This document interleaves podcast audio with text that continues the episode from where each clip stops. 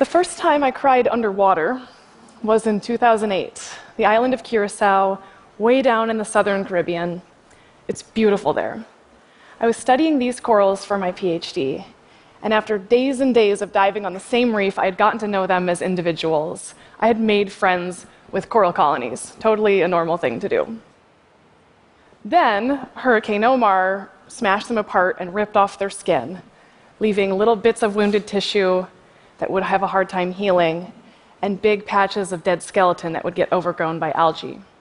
When I saw this damage for the first time, stretching all the way down the reef, I sunk onto the sand in my scuba gear and I cried. If a coral could die that fast, how could a reef ever survive? And why was I making it my job to try to fight for them? I never heard another scientist tell that kind of story until last year. A scientist in Guam wrote, I cried right into my mask, seeing the damage on the reefs. Then a scientist in Australia wrote, I showed my students the results of our coral surveys, and we wept. Crying about corals is having a moment, guys. and that's because reefs in the Pacific are losing corals faster than we've ever seen before. Because of climate change, the water is so hot for so long in the summers that these animals can't function normally. They're spitting out the colored algae that lives in their skin, and the clear bleached tissue that's left usually starves to death and then rots away. And then the skeletons are overgrown by algae. This is happening over an unbelievable scale. The northern Great Barrier Reef lost two thirds of its corals last year over a distance of hundreds of miles, then bleached again this year, and the bleaching stretched further south. Reefs in the Pacific are in a nosedive right now, and no one knows how bad it's going to get. Except, over in the Caribbean where I work, we've already been through the nosedive. Reefs there have suffered through centuries of intense human abuse. We kind of already know how the story goes. And we might be able to help predict what happens next. Let's consult a graph. Since the invention of scuba, scientists have measured the amount of coral on the seafloor and how it's changed through time. And after centuries of ratcheting human pressure, Caribbean reefs met one of three fates. Some reefs lost their corals very quickly. Some reefs lost their corals more slowly, but kind of ended up in the same place. Okay, so far this is not going very well.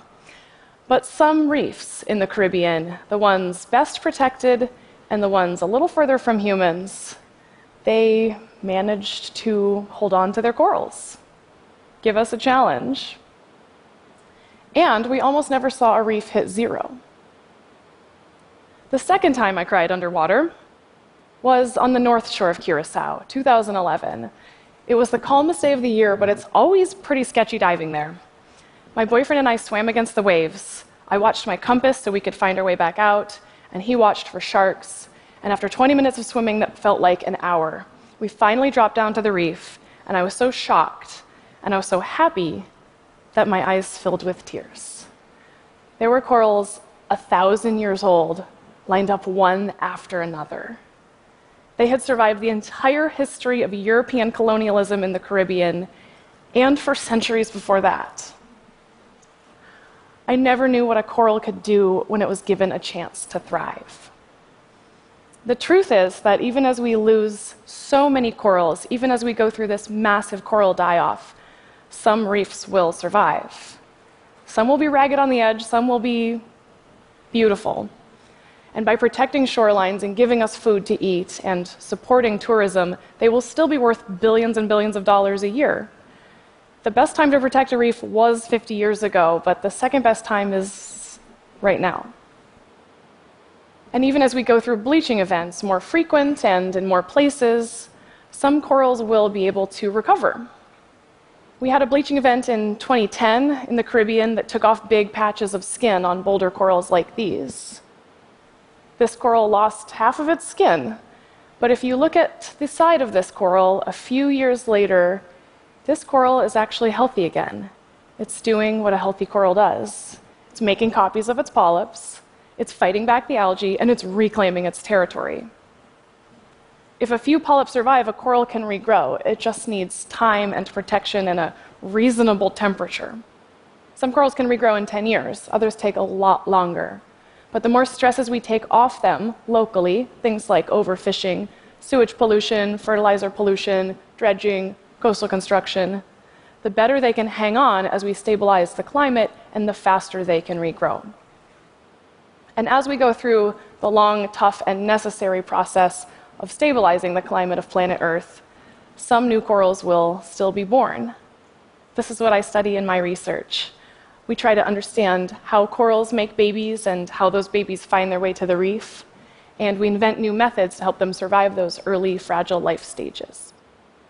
One of my favorite coral babies of all time showed up right after Hurricane Omar. It's the same species I was studying before the storm, but you almost never see babies of this species. It's really rare, and this is actually an endangered species.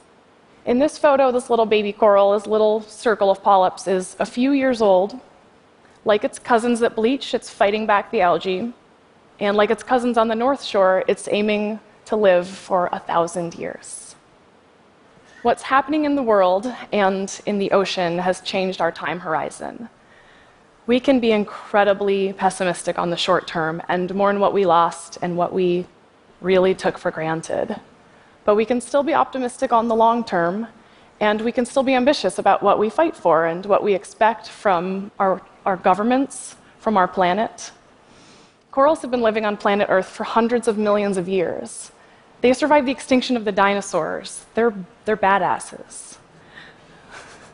An individual coral can go through tremendous trauma and fully recover if it's given a chance and it's given protection.